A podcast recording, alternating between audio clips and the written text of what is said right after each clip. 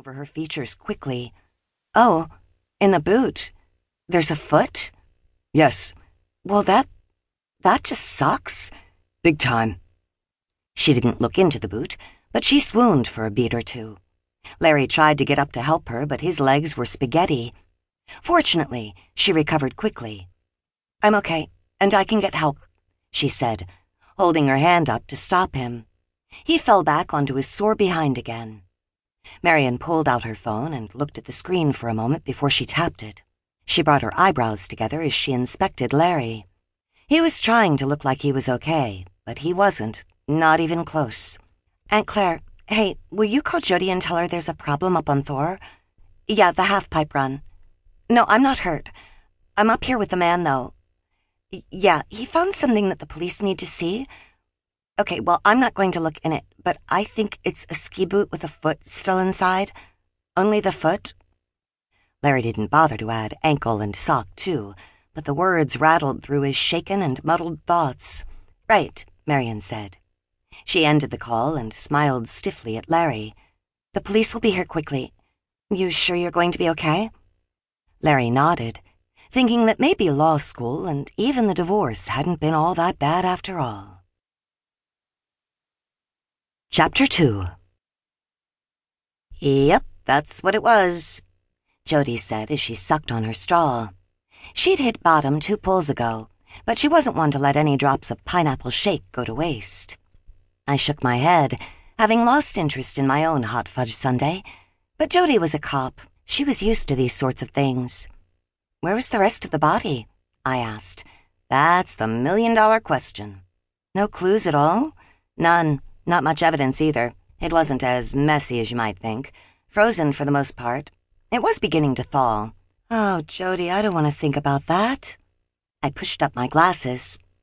I understand. Let's just say there are no clues yet. We're hoping something turns up soon. Could the person still be alive? It's a possibility, but we don't think it's likely. As of about 30 minutes ago, no one missing a foot is checked into any hospital in the western United States. Even someone trying to hide that they were hurt would be hard pressed to try to take care of that sort of wound on their own. Most people would seek help even if they were guilty of something and afraid of getting caught. We sat across from each other in a booth composed of a formica table and pink vinyl bench seats, inside the diner across the street from the rescued word.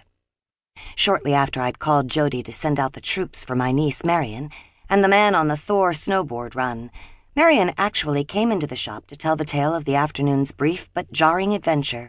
She hadn't been too shaken up, but she'd been bothered in a semi-frantic sort of way. It had taken two hot chocolates and one of Chester's stories to get her back to her normal bubbly self. Chester, my grandfather and Marion's great-grandfather, was the original owner of the rescued word.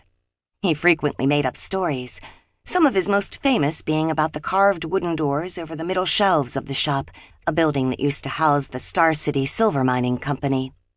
All of his stories were wild fabrications, but today he worked extra hard to direct Marion's thoughts away from the spooky ski boots by inserting whiskey-addled fairies and magic silver from the old mines. I think she was more perplexed than entertained, but before long she was smiling and questioning the plot's logic. Of course, her father, my brother Jimmy, a single parent, would probably want her to seek therapy just to make sure she was really okay. Jody had said that Marion hadn't seen much, but had made the call to Clare based solely on what Mr. Gerald had said. Jody also said that Marion would be fine. She was young and would move on soon enough, unless she was the one to have separated the foot from the body, Jody had added with a sly grin. What about a skiing accident? Maybe the body got flung to a place you guys couldn't spot right off? I said. We're looking. That's another possibility, but again, it's unlikely. There are just too many weird things that would have had to happen for it to be something like that. Of course, weird things do happen, so we'll see. Foul play, you think?